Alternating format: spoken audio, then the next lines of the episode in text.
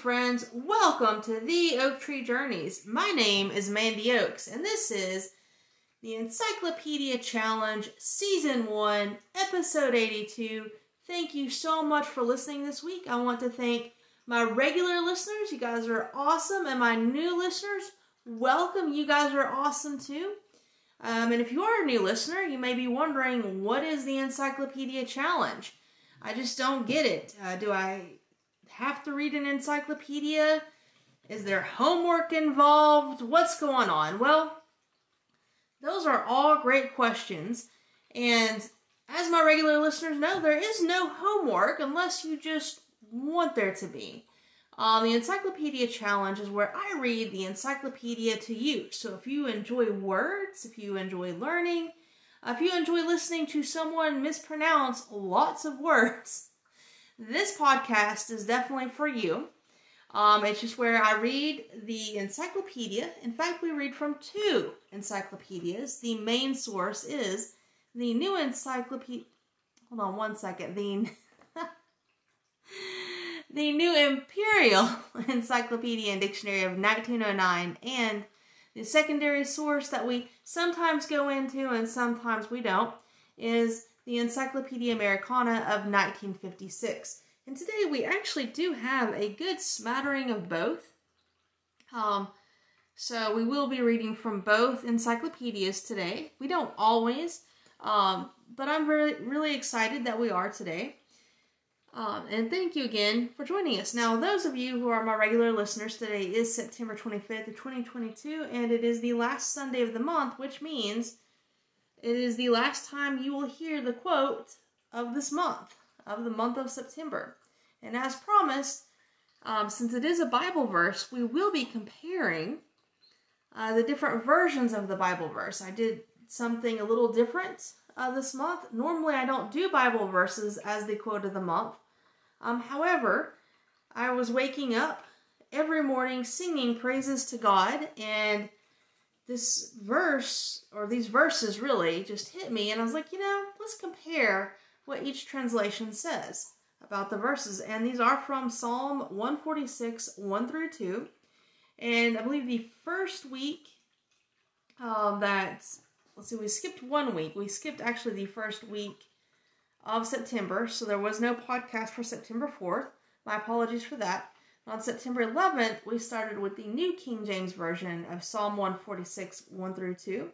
And then we did the New Catholic Bible on the 18th.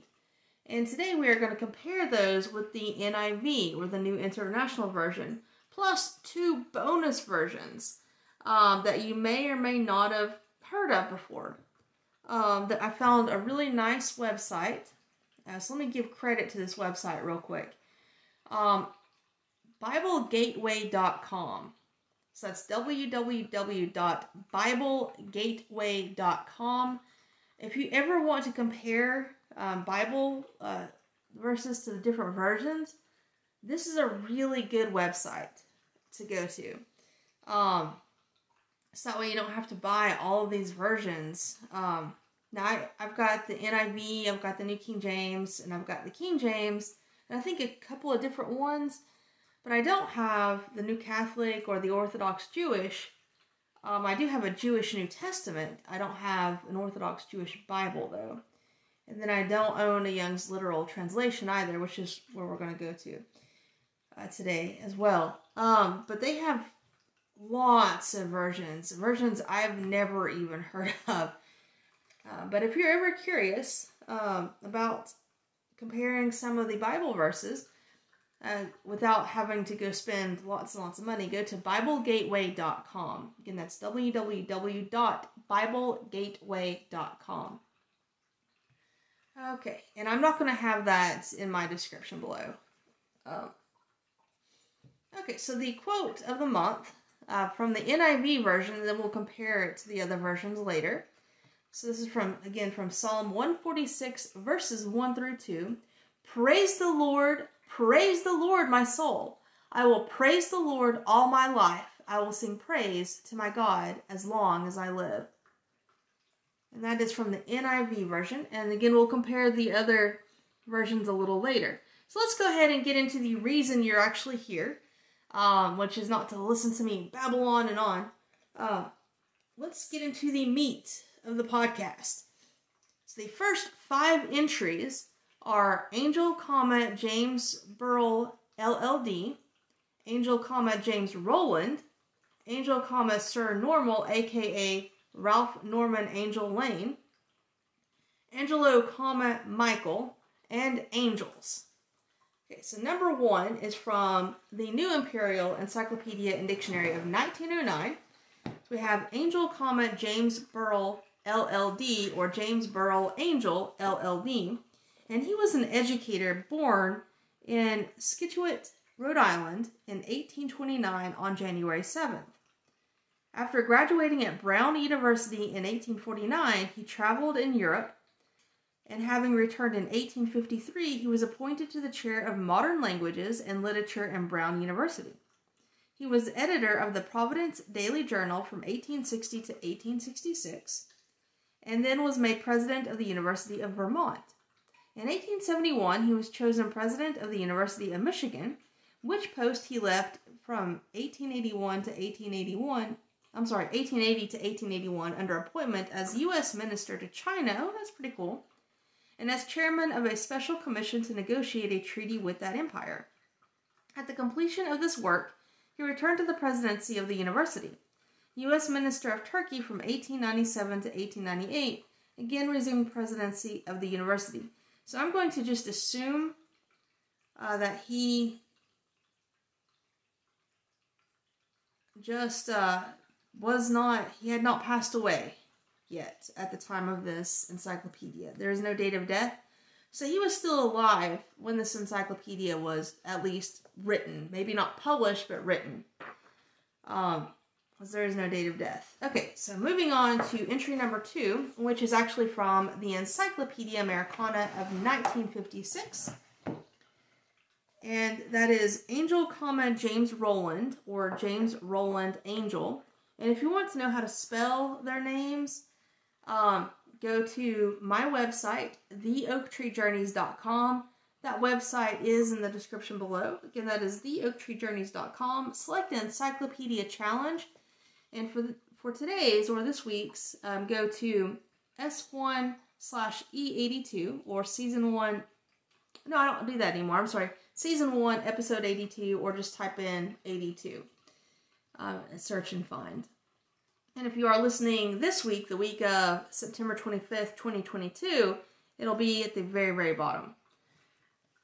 Okay, so James Rowland Angell, he was an American educator and psychologist. So he was also an educator, but but a psychologist as well.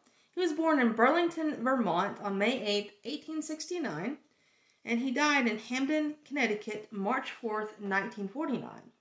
The son of James Burrill Angell, and we just talked about James Burrill Angell, so who was an American educator and and a diplomat. He graduated at the University of Michigan in 1890, secured a master's degree there the next year, and in 1892, a second one at Harvard, and then went to Europe for postgraduate study in Germany, Austria, and France. He became an instructor in philosophy at the University of Minnesota in 1893 and the following year he began a quarter of a century with the University of Chicago as assistant professor of psychology and director of the psychological laboratory. In that period, he built up the Department of Psychology to international recognition, served as dean of the university faculties, and during 1918 to 1919 acted as president of the university.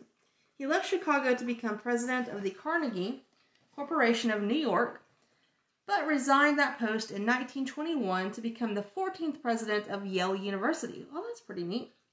He was the first to head Yale who had not been an alumnus. Oh, so he was he did not graduate, so he was the first person to head it who had not been graduated or who had never gone there. During his presidency, there was a vast expansion of the universities physically. The enrollment increased substantially, substantially and the residential college plan, under which nine colleges for undergraduates were joined together after the system of British universities was established. Within his first 10 years at Yale, the endowment increased by $20 million, and other substantial gifts were made for new departments, new chairs of teaching, and new buildings. After retiring from Yale, he served as educational consultant and public service counselor of the National Broadcasting Company, and from 1944 he was also director of the Hall of Fame on the Bronx campus of New York University. His psychology in 1908 went into four editions, and he also wrote Introduction to Psychology in 1913 and American Education in 1937. He was very, very busy. Okay, and number three, we have Angell Sir Normal, or Sor- I'm sorry, I've got Normal here. His name is Norman. Uh, let me fix that. Okay, so we have Sir Norman Angell, or AKA Ralph Norman Angell Lane. So let's find out who he was. He was a British economist, and again, this is from the Encyclopedia Americana of 1956. So he was Amer- he was a British economist born Holbeach, Lincolnshire, December 26, 1874. He was educated at the Lycée de Saint de, de Saint Omer in France and in Geneva, Switzerland. Then going to the United States, where after experience of ranching and prospecting, he turned to journalism. From the St. Louis Globe Democrat, he transferred as a reporter to the San Francisco Chronicle, and in 1898 returned to Europe. Going to France, he edited Galignani's Messenger until 1903, spent the next two years on the staff of the Paris Eclair, and from 1905 until 1914 served as general manager of the Paris edition of the London Daily Mail. Meanwhile, he had written numerous books, the most notable of them being The Great Illusion in 1910, which emphasized the common economic interests of nations which might become involved in a worldwide war and predicted what might prove to be its economic aftermath. The work was translated into 22 languages and passed through many editions. Going back to England in 1914, he devoted himself almost exclusively to writing, his total of books largely concerned with peaceful co- cooperation in international relations, eventually exceeding 30. Wow, that's pretty cool. From 1928 to 1931, he was editor of Foreign Affairs, and during 1929 to 1931, he served in the House of Commons as a Labour member for North Bradford. In 1931, he received a knighthood, and international recognition of his work for peace came in 1933 when he was awarded the Nobel Peace Prize. Among his books were The Economic Chaos and the Peace Treaty in 1919, The Fruits of Victory in 1921, Must Britain Travel the Moscow Road in 1926, The Story of Money 1930, The Great Illusion 1933, The Money Mystery 1936, Peace with the Dictators 1938, For What Do We Fight 1939, America's Dilemma, 1940. Let the People Know, 1943. The Steep Places, 1948. Okay, number four, Angelo, comma Michael. So in both versions uh, of the encyclopedia, so the new the new Imperial Encyclopedia and Dictionary of 1909 and the Encyclopedia Americana of 1956, both of them say for Angelo, comma Michael to see Michelangelo. So we will not get to read. I'm sure you all know who Michelangelo is. Um, he's a Teenage Mutant Ninja Turtle. No, he is, but he isn't. Um, so, um, so yeah, we will when we get to the M's, we will read about Michelangelo. Okay, number five, angels. So for angels, and I believe last week, um, yes, last week we talked about Angel. And I went to the. Sorry, um, I just blanked out for a second. The Encyclopedia Americana because I did not like that the New Imperial Encyclopedia and Dictionary didn't have anything about, you know, what it, the actual definition of an angel. Well, it turns out they do. They just waited until we got to angels with an S. So my apologies, I did not look ahead Um, so we have angels in the new the new Imperial Encyclopedia and Dictionary of 1909. So number five is angels, and if you want to compare it to the Encyclopedia Americana of 1956, I believe that is in last week's, um, so episode 81. Okay, so angels in the New Imperial Encyclopedia and Dictionary of 1909 in Jewish and Christian theology, a class of superior spirits represented as the immediate instruments of divine providence. As Scripture contains no complete and systematic account of angels, the belief of the Church respecting them, except in a few points, has never been exactly defined. It has always been held that angels and human souls, notwithstanding the high origin of the latter, are distinct. Only Dionysius Areopagita and a few modern speculators have maintained the contrary. Dionysius, in his Hierarchy of the Celestials, um, divides angels into nine orders. Whether there are not spirits superior both to men and angels has been a disputed point. As to the number of angels and their names, the Church in the Middle Ages repeatedly checked the tendency to go beyond the usually received accounts. A Roman Catholic Council of 745 mentions with reprobation the use of the unwanted names of Uriel, Rigel, Simiel, etc. The names that have all along been in most common use are Michael, Gabriel, and Raphael. The creation of the angels was placed by the Platon- Platonizing church fathers before that of the material world, others assigned it to some one of the six days. Equally various were the opinions as to the nature of the angels. The second synod of Nicene in 787 assigned them a subtle, ethereal, or fire like body. The scholastics, on the other hand, and the Lateran Council of 1215 maintained their immateriality, while others, owing to the appearing of angels mentioned in Scripture, attributed to them the power of assuming momentarily the corporeal, corporeal uh, yeah, okay, the form, the physical form. The poet Nonnus in Egypt 5th century is the first to speak of angels' wings. The belief in guardian angels was common both to heathens and Jews and had been reduced to system by Philo, and the doctrine was adopted in the Christian church and defended by Origen and others, founding on Matthew, that is uh, chapter 28, verse 10, and Acts 12, verse 15. It has been cherished by many in all ages and of all parties, but has never been decided on by the church. I'm going to pause there for one second and just say that the Bible, you can read it. The, the really cool thing about the Bible is, is you can read it, and yes, there are some things that you kind of scratch your head and you're like, you may need help understanding because of cultural beliefs and you know what's happened historically and stuff but for the most part, you can read the Bible and understand exactly what it's saying. And whenever I read those verses, it does sound like what we term as guardian angels is exactly what they're talking about. So, um, maybe not, you know, not necessarily what society wants to tell you, like in the, you know, guardian angel on your shoulder and a little devil on your on your other shoulder, not like that.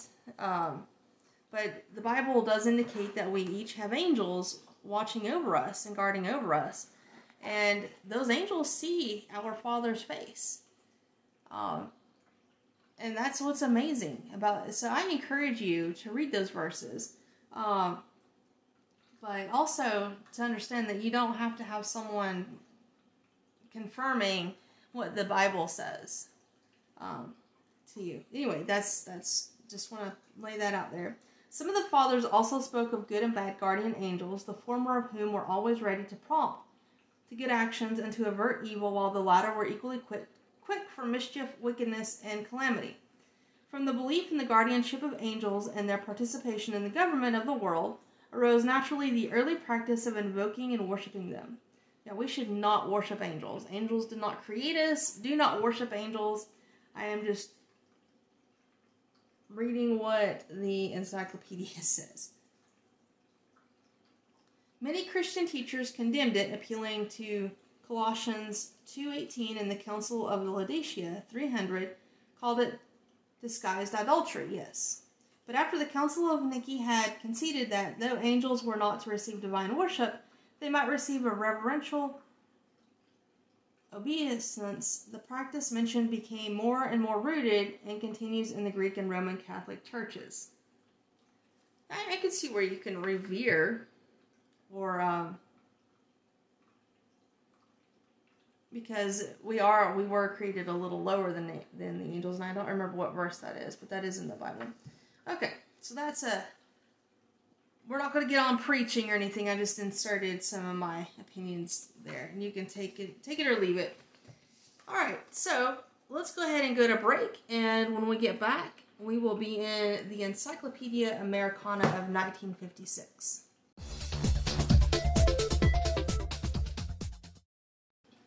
Our next set of five entries, or entries numbers 6 through 10, are Angelus, Angelus Silesius, Anger, Angermanland, Angers, or Angiers, or aka Angiers. And numbers 6 and 7 are both from the Encyclopedia Americana of 1956. So number 6 is Angelus. I know that's not um, the Angelus from Buffy the Vampire Slayer, or aka Angel. So Angelus the Roman Catholic prayer and practice by which the mystery of the Incarnation is recalled to mind and is honored morning, noon, and evening. It forms the subject of a famous painting by Jean Francois Millet.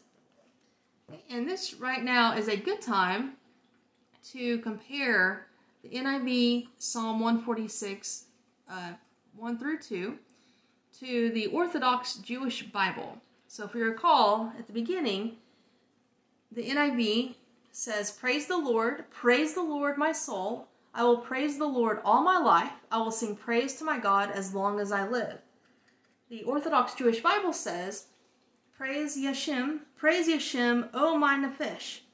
While I live, will I praise Hashem. I will sing praise unto Eloha while I have, have any being. So, that is a comparative uh, to the NIV and the Orthodox Jewish Bible. Again, that is from BibleGateway.com.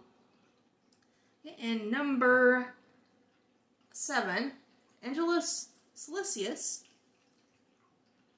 And that means the Silesian angel, so that's what his name means, whose real name was Johann Scheffler. He lived from 1624 to 1677. He began as a physician in Breslau adopted the Roman Catholic faith and became a Franciscan priest and writer of the mystic, pantheistic religious poetry. He was strongly influenced by the poet philosopher Jacob Boehme and is regarded as the most gifted German poet of his time. Silesius is at his best in his collection of verse, Der Cherbenesker Wundersmann, in 1674, and while such aberrations of religious sentiment are no longer acceptable to the modern mind, nevertheless a few of his hymns have held their place in the hymnology of the Protestant as well as the Catholic Church. Consult Ellinger G. Angelus Silesius in 1927. And the person who wrote that was Wilhelm A. Braun. He was professor emeritus of Germanic languages and literature from Columbia University. So that, that whole um, entry is attributed to him. Okay, numbers 8 through 10 are from the New Imperial Encyclopedia and Dictionary of 1909. So number 8 is anger. Anger. Now, we all know what anger is. We'll, we'll read the official definition, but this is a good time to say sometimes we get angry um, with ourselves, sometimes we'll get angry with other people. Um, sometimes we have people angry at us. Um, I'd rather not, but sometimes we do get people angry at us, and we over simple mistakes. And wouldn't you like, whenever that happens, wouldn't you love a do-over day? Just, just a complete, just let's stop here. Let's let's do this whole moment or entire day just over because I know for me personally, it may be different for you, but for me personally, it just seems like whenever I make a really stupid mistake, I get so embarrassed, I make an even worse mistake. Um, especially if the person does not accept my apology, I just make it's like you've already started a fire and you take two trucker fulls of fuel and you just throw them on the fire. And the fire may have been a small campfire, but it's been blown out of proportion, and then you just you make an even worse mistake, and that, that's that's what's happened. That's what happened to me last week. Um, thankful, thankfully, we do have some examples in the Bible of where people made horrible, horrible mistakes, and God did forgive them. Now, people not necessarily.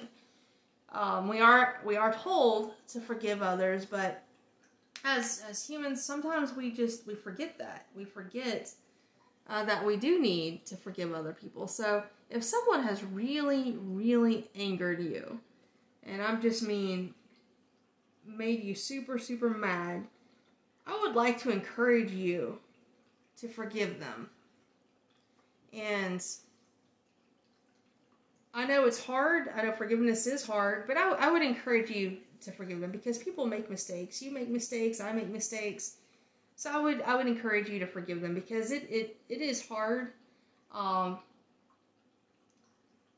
you know, you don't know what else going on in their lives. Uh, for me, last week it was I wasn't sleeping, I was stressed out, I wasn't eating very well, and I just was not functioning like I should and it just seemed like all day long I was making one mistake after the other. Um, and each mistake just got worse and worse and worse and worse, and I just wanted to bury myself in a hole and never come out. And I'm sure if you've ever felt that way, feel free to let me know. Um, you know, email me at mandyoaks at protonmail.com. Tell me your story. I, I, if you don't want me to say anything about it on this podcast, I won't. If you do, if you want me to say something about it, I will. Uh, but the great the great thing is is um, we do have examples of forgiveness in the Bible. I'm just going to go along with three examples uh, of people who wished they had a do over day, um, and one person who took things too far. And thankfully, we have in First John 1 9, if we confess our sins, he, Jesus, is faithful and just to forgive us our sins and to cleanse us from all unrighteousness. So Jesus will forgive us. Um, the person who took things too far is Judas Iscariot. Now, he just, if you know the story of Judas, he betrayed Jesus for 30 pieces of silver. He regretted it later. Instead of asking forgiveness and using himself as an example, of what you shouldn't do to your friends, he killed himself. Um, Peter betrayed Jesus three times. Um, he said he didn't know G- who Jesus was. Now, granted, he didn't condemn Jesus to die for 30 pieces of silver, but he still betrayed Jesus. And he felt horrible about it. But guess what? Jesus forgave him and he said, Feed my sheep. Peter used his life, used that moment in his life to spread Jesus' gospel. Another example we have of someone who probably wanted a do over, um, probably who knows for how long, how many years he wanted a do over, Paul. Um, or Saul, you know, Saul, Saul, Paul, Paul, Saul. He probably wanted some do over days too, especially when he was um, watching Stephen being stoned to death.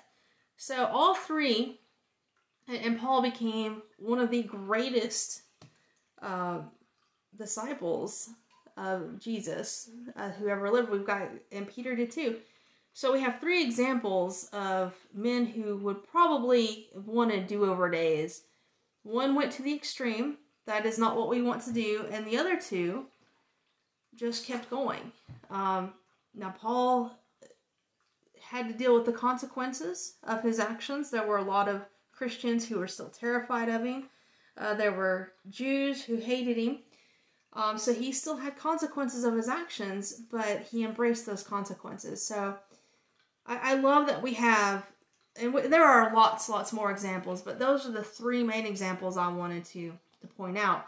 So anytime you've made a huge, horrible mistake, think of those three men: Judas Iscariot, Peter, and Paul.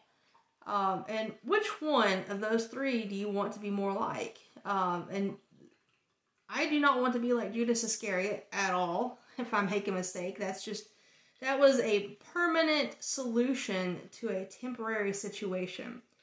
And we never, ever, ever want to do a permanent solution to a temporary situation at all. Um, and if you are struggling with that, feel free to email me, Mandy Oaks at protonmail.com, and I will help you get some help. Uh, I'm not qualified to help you with anything serious, but I will help you get some help um, because you do not want to be a Judas Iscariot in that you you do something permanent like that.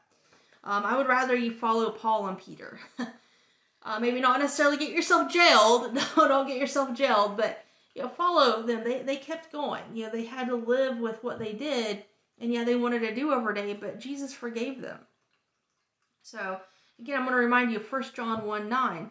If we confess our sins, Jesus is faithful and just. He's a faithful and just Savior, and He will forgive us our sins and cleanse us from all unrighteousness. After all, that's why He died for us, was to cleanse us from our sins because we're not perfect by any stretch of the imagination. We are not perfect.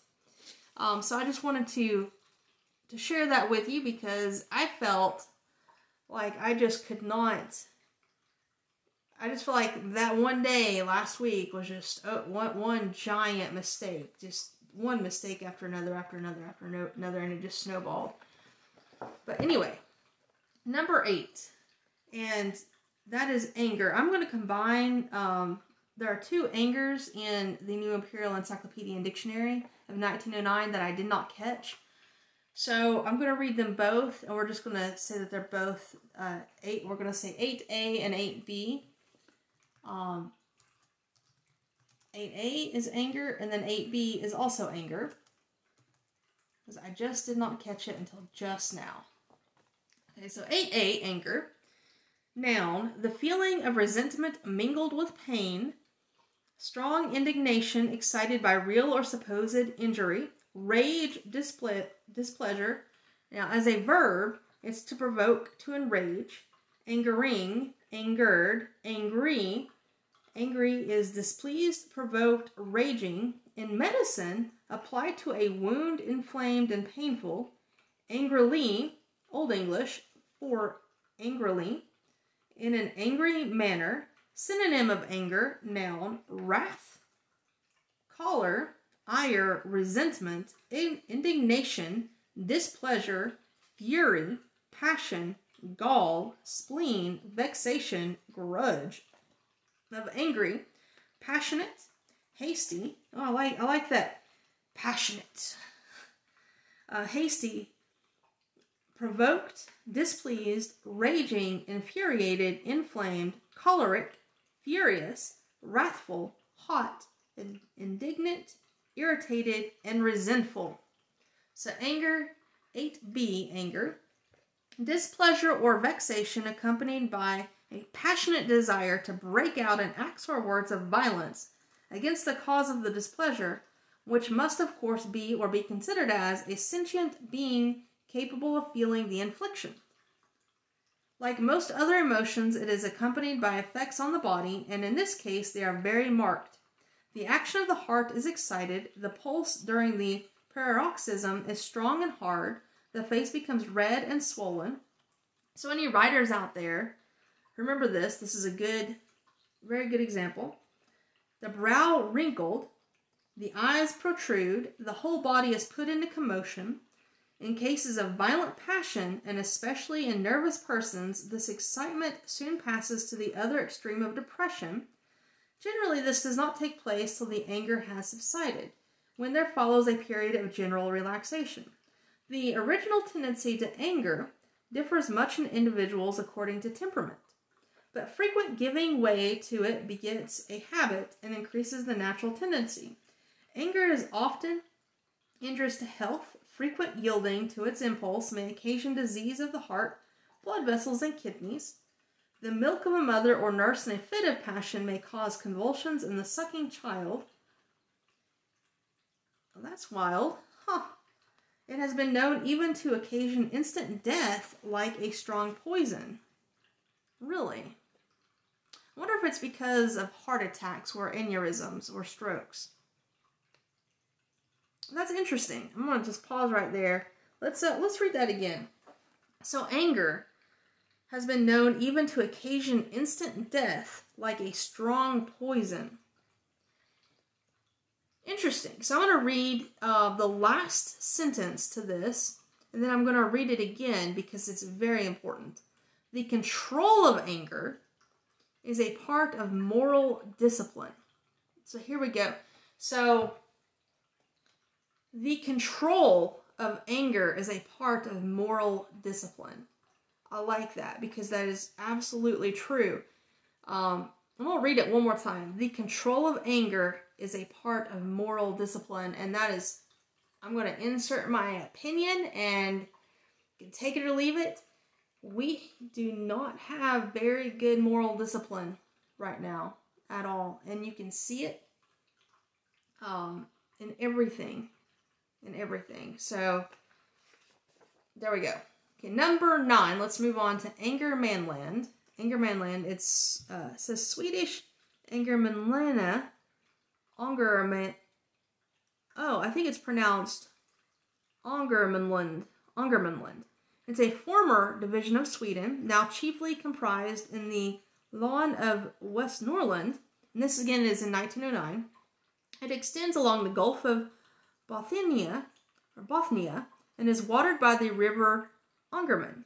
It has great variety of wild and beautiful landscape, wood, mount, stream, and lake, buying or being with the banks of the Rhine, the Danube, or the fair, far famed scenery of Switzerland. Cool. Want to go to Switzerland and New Zealand. I'm just throwing that out there. In addition, it is one of the best cultivated districts of, in Sweden, producing barley, rye, and peas, and abounding in excellent pasturage. The river Angerman, about 225 miles long, is in its lower course navigable for the largest ships and broadens into a lake shortly before reaching the Gulf of Bothnia. Bothnia. The chief town in Hornesund, about the population is about 5,000. Located on the small island of Herno, it has stream communication weekly with Stockholm and is the see of a bishop. So I can't say Stockholm without thinking of Stockholm syndrome. Um, but let's move on to number 10, which is Angers or Angiers or I'm sorry, it's pronounced. Here's another here's another one where it's not pronounced the same way it's spelled. So uh, feel free to visit my website, theoaktreejourneys.com, to see the spelling of these. Um, but it's on Onza. No, I'm sorry, Onze. It's pronounced Onze, formerly Onzir, I believe, uh, ancient Julia Magus or Angevin. It's a city of France, formerly capital of the Duchy of Anjou, now of the French department of Maine-et-Loire. On both sides of the navigable river Mayenne, four miles north of its junction with the Loire, 60 miles by rail southwest of Le Mans. Anza is the see of a bishop and was the seat of a university founded in 1246 instead of which it has now an academy of the highest class. It is also a theological seminary, an, an institution for the deaf and dumb, a large picture gallery, and a public library. The ruins of the ancient castle of the Dukes of Anjou, built by St. Louis in the 13th century, are here. See Anjou. The Cathedral of St. Martin is a fine building of the 9th century, in the Roman Basilica Style. Great slate quarries are near. Population of commune 1891 72,669 and in 1901 82,398. Okay, and with that, let's go ahead and go to break.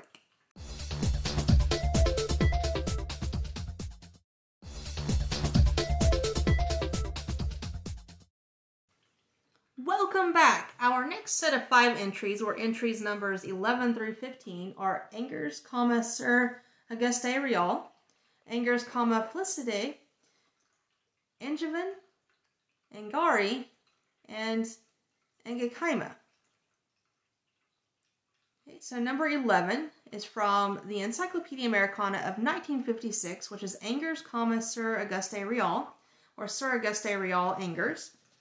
And he was a Canadian statesman born in 1838 and died in 1919. He was called to the bar and became a Queen's Counsel in 1880, in which year he was elected to the Dominion House of Commons. He was a puisne judge in the Superior Court of Quebec in 1880 and lieutenant governor of the province from 1887 to 1892, in which position he dismissed the Mercier ministry on account of the Baie des Chaleurs Railway scandal. From 1892 to 1895, he was Dominion Minister of Agriculture and President of the Council in 1896. He was knighted in 1913. Oh, that's cool. And number 12 is also from the Encyclopedia Americana of 1956. And that is uh, Felicite Angers, um, or Laure Conan, a French Canadian novelist, ooh, born Malbaie, Quebec, died in 1924.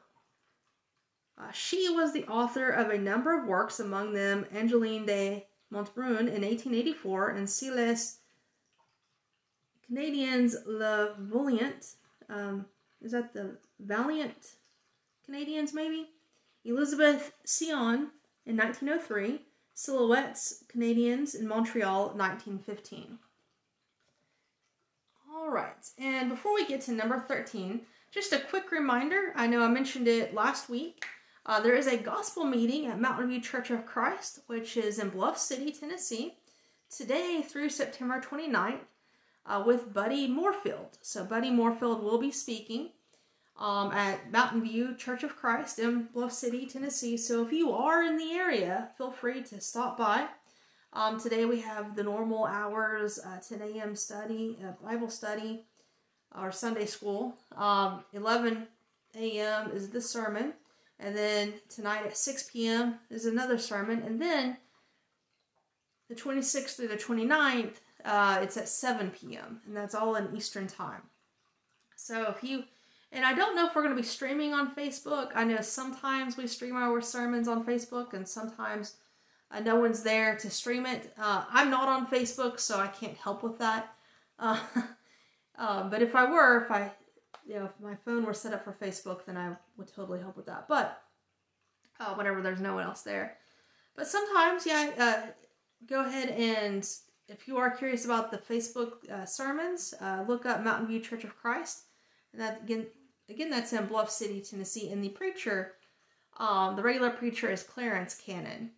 Uh, but this week it's going to be with Buddy Morefield. And there is a meal today. So if you are in the area, Bluff City, Tennessee area, um, feel free to stop by Mountain View Church of Christ for a really good sermon with Buddy Morefield. And then a meal afterwards. Um, we end around 12 or noon, again Eastern time. And we'll have a meal right after that. So feel free to, to stop by. So let's go ahead and move on uh, to word number 13.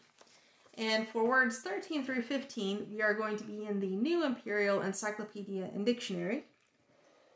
And a quick confession during break, uh, I realized that I had the words completely messed up. I had a repeat word in here. Um, and so I had to go in and fix everything. um, which was a lot of fun, let me tell you. It actually wasn't too, too bad. Now that we do 20 words as opposed to 50 and then as opposed to 30, it was a lot easier to fix.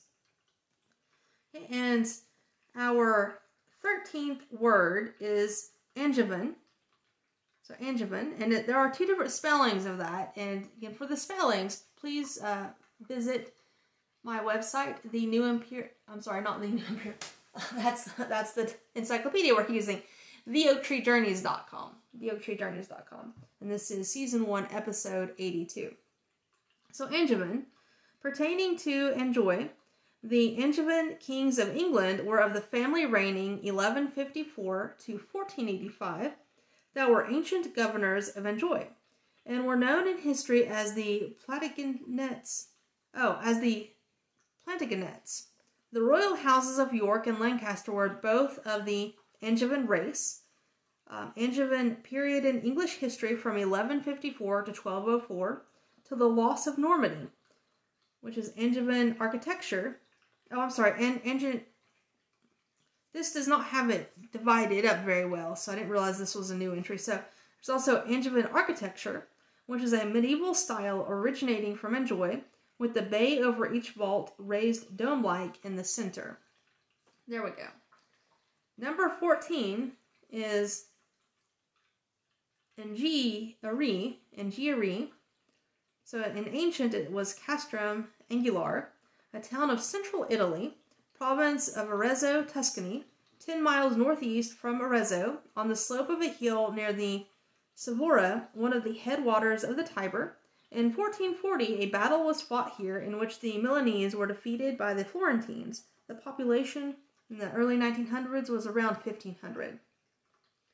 Number 15 is Angienchyma, Angienchyma, which is a noun, and that is a huge word, a huge spelling. So again, please visit, this is number 15, you can please visit theoaktreejourneys.com uh, Encyclopedia Challenge, Season 1, Episode 82, to find out how this word is spelled. But it's a giant word for a tiny, tiny half line definition, and it's in botany, and it means vascular tissue in general. That's it, that's all it means. And with that, let's go ahead and go to break, and when we come back, we will compare all of the Bible verses um, as well. So all the Bible verses from uh, Psalm 146, verses 1 through 2.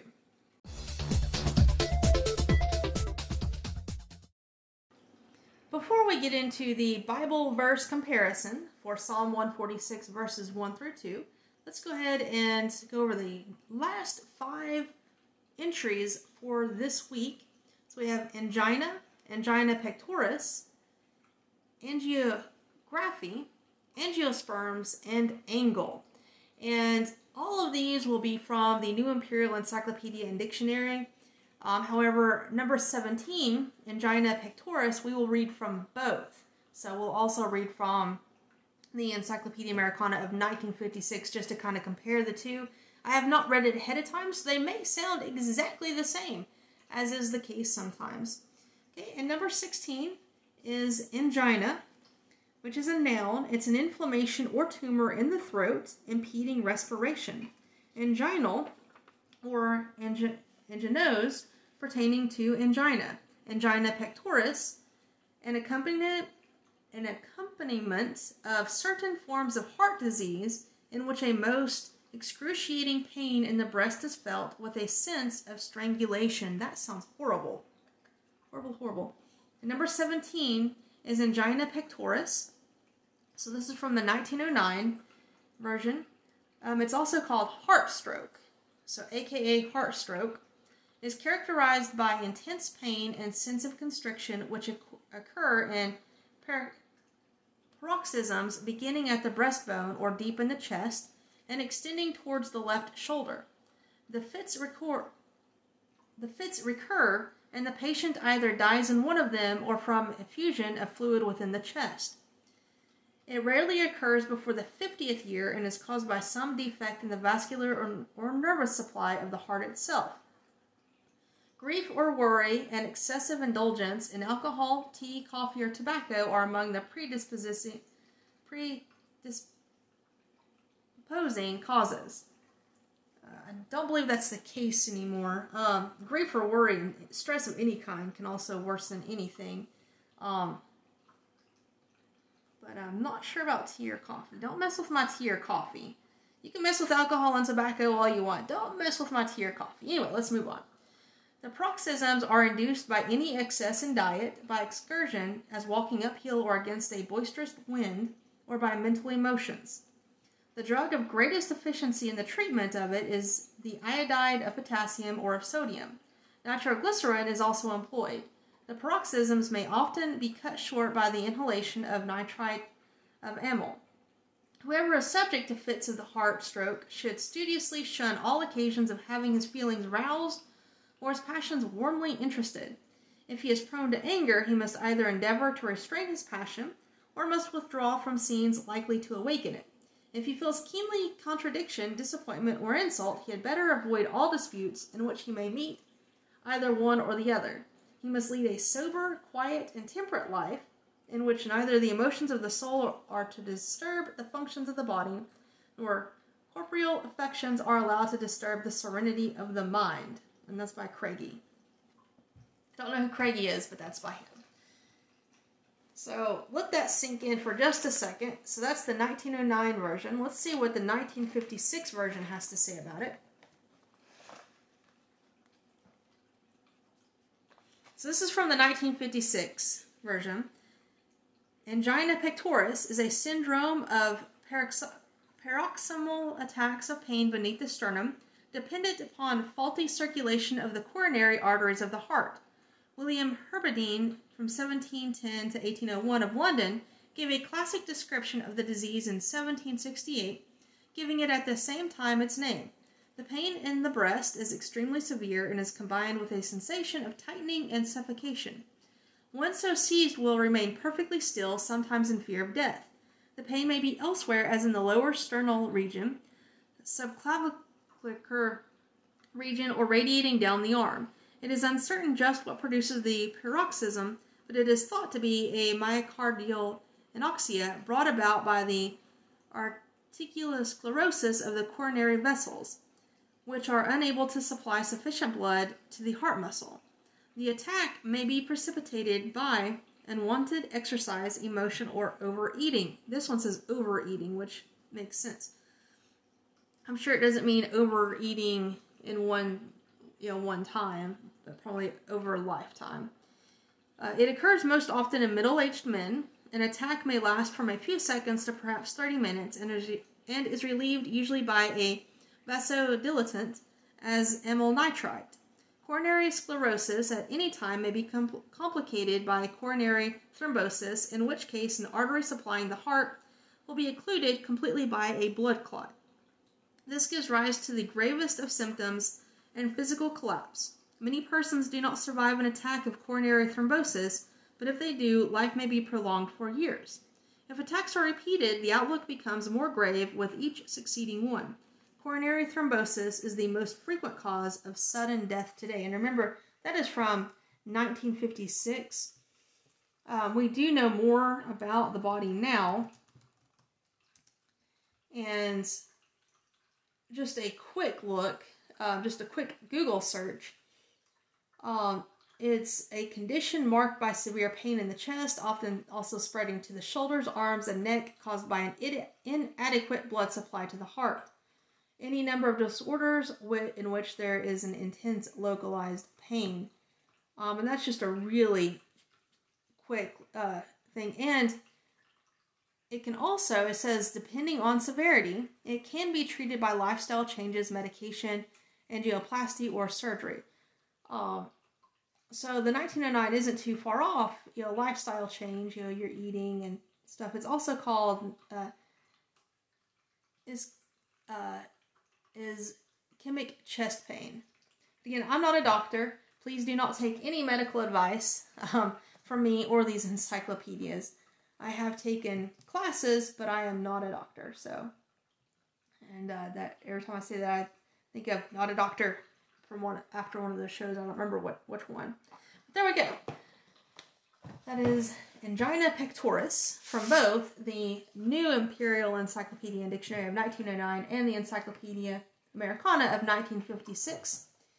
And before we move on to number 18, now let's go ahead and compare some of these Bible verses. So Psalm 146, 1 through 2.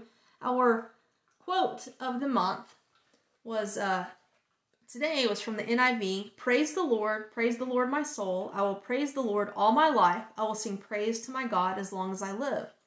The New King James Version, which is the first one that we did on September 11th, says, Praise the Lord, Praise the Lord, O my soul. While I live, I will praise the Lord. I will sing praises to my God while I have my being. And last week, we compared that to the New Catholic Bible. Alleluia. Praise the Lord, O my soul. I will praise the Lord as long as I live. I will sing praise to my God throughout my life. And then we said the Orthodox Jewish Bible. Praise Hashem, praise Hashem, O my nefesh. While I live, will I praise Hashem. I will sing praise unto Elohai while I have any being. Now we have one more, Young's literal translation. Praise ye Yah, praise, O my soul, Jehovah. I praise Jehovah during my life. I sing praise to my God while I exist. And that is Young's literal translation. And again, all of those were from BibleGateway.com, and I did go ahead and decide. I know at the beginning of this podcast I said I wasn't going to have the website, but it is a really good website, and I feel like I should go ahead and post it um, and give them credit because those verses were from there, I wouldn't be able to compare all of those Bible verses without that site. So it is BibleGateway.com, and the website is in the description below. And the really cool thing about their site, when you go to just BibleGateway.com, before you look anything up, they do have a verse of the day. So if you enjoy Bible verses of the day, um, they do have those. So that, that's really cool. So that is the comparison of Psalm 146 verses 1 through 2.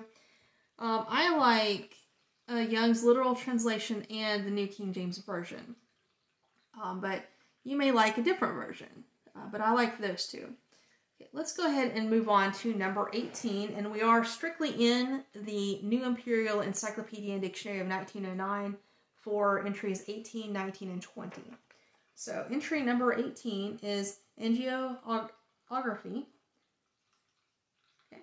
And all that is is a description of the vessels in the human body. That's it.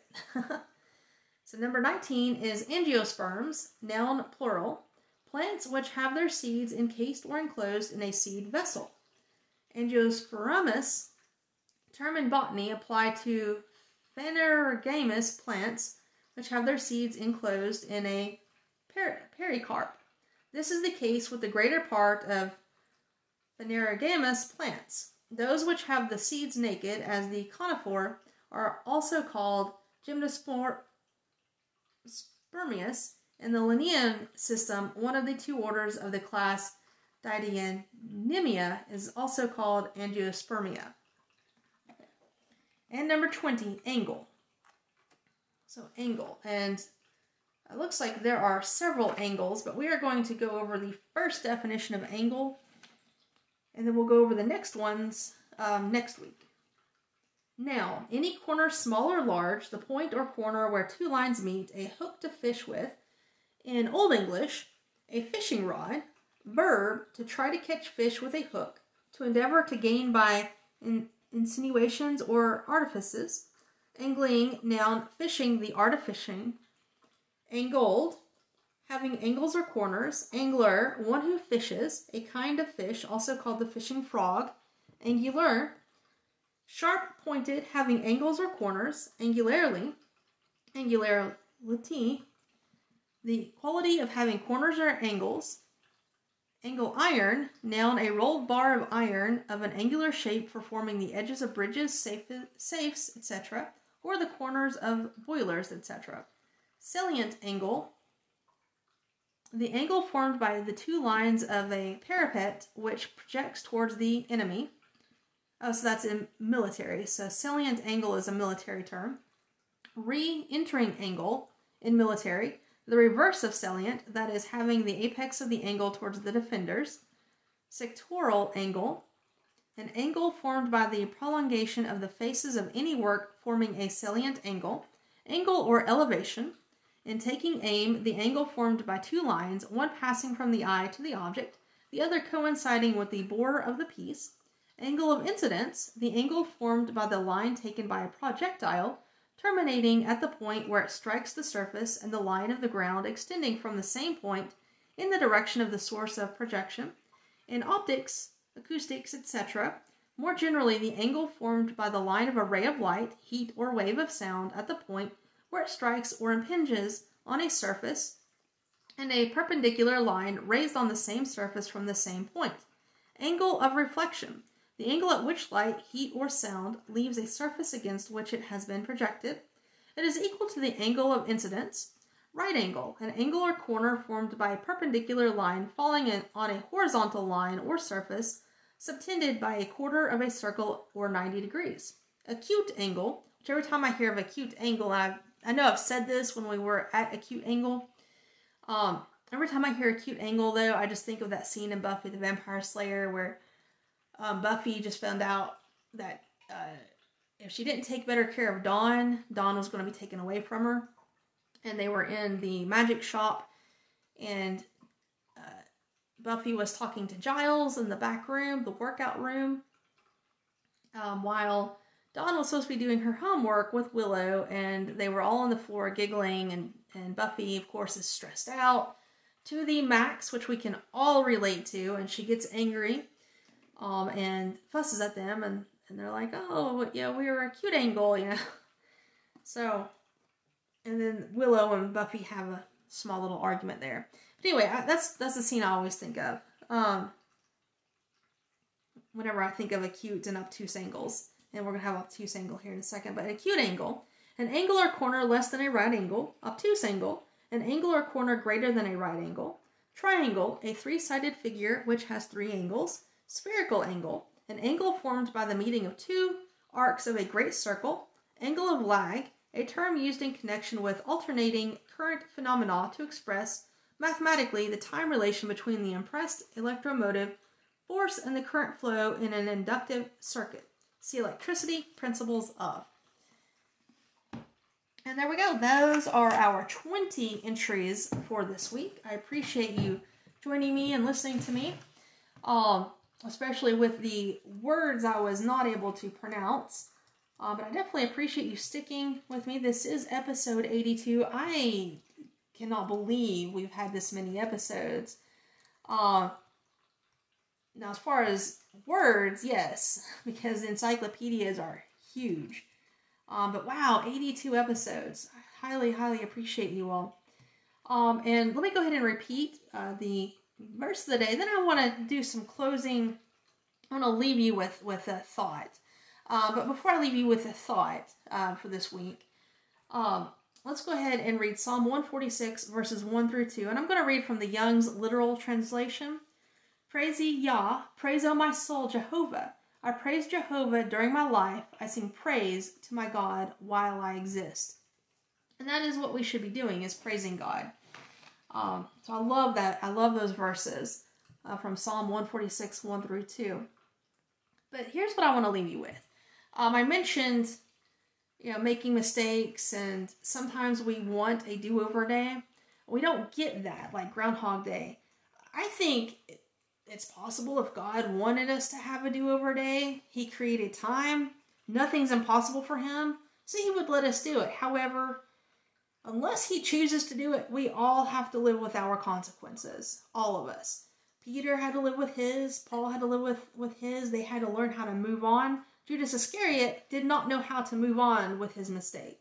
Uh, he could have been forgiven because remember, uh, we're uh, we're told in uh, First John, get that again.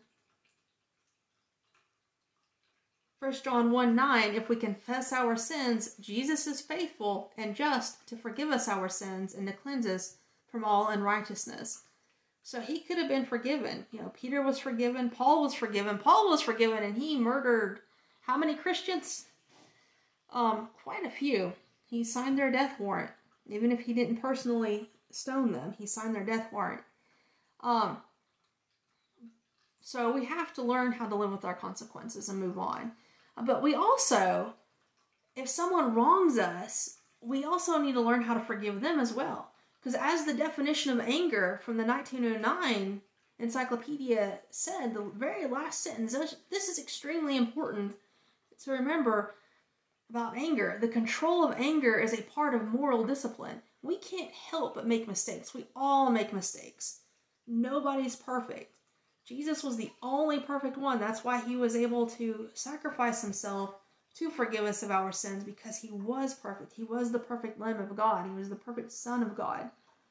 We, as the sons and daughters of God, are imperfect, and we needed that sacrifice. So that's why it's so important whenever someone does wrong us, because they're going to wrong us. They are. Um, we've all been on that end. We've all been the person who made the mistake, and we've all been the person that a mistake was made to- towards or to. So our control of anger is a part of moral discipline. And I remember growing up, um, my parents saying something, or I don't know if it was my parents or my grandparents, they said something really important. If you want to know how your husband or your future husband or your future wife is going to handle a mistake and handle their anger, look to their parents or guardians how do their parents or guardians handle their anger? And that is most likely how they, your future spouse, is going to handle their anger. And if it's a rageful anger and an unforgiving anger, you run away. You do not look back. Um, you do not want to live with someone who has, who handles mistakes with rage, with uncontrolled rage. You, you just don't. It is part of moral discipline. Otherwise, if, if no, nobody made mistakes, the Bible wouldn't talk about forgiveness all the time.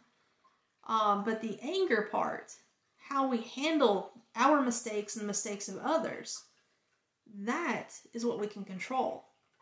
You know, we, we can't. There now there are some mistakes we can control, but some we don't. We we sometimes our impulse control is turned off, and we just you know, you know we just we make a mistake.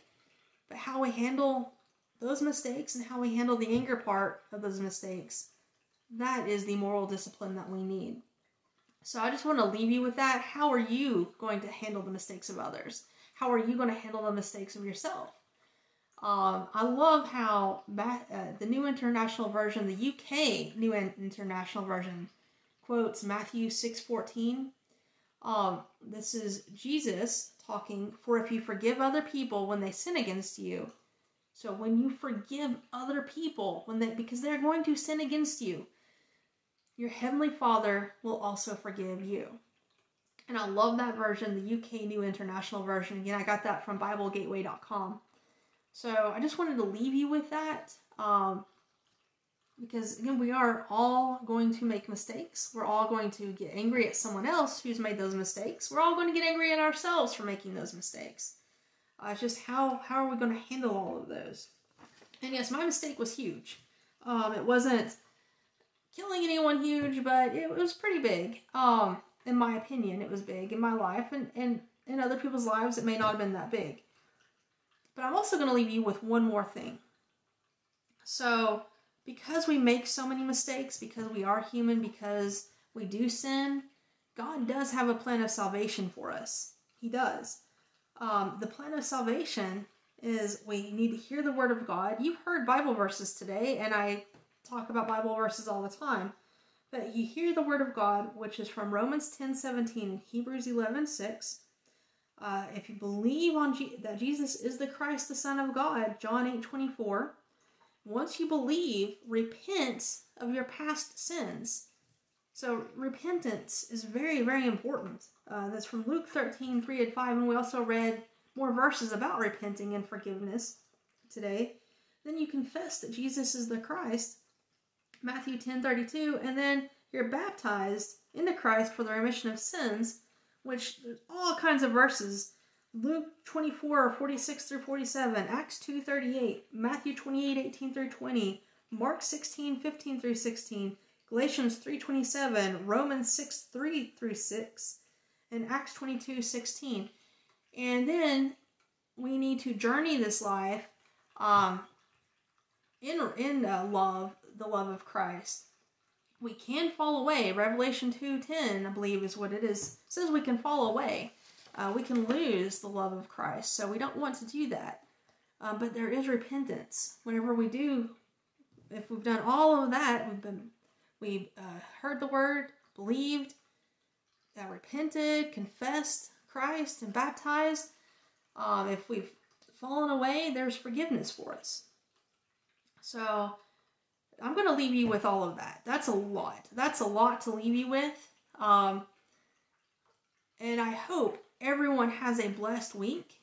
And thank you again for joining me. Didn't mean for this to get into a sermon, um, but uh, and and speaking of sermons, please join us if you are in the area, or if you're not in the area, go to Facebook.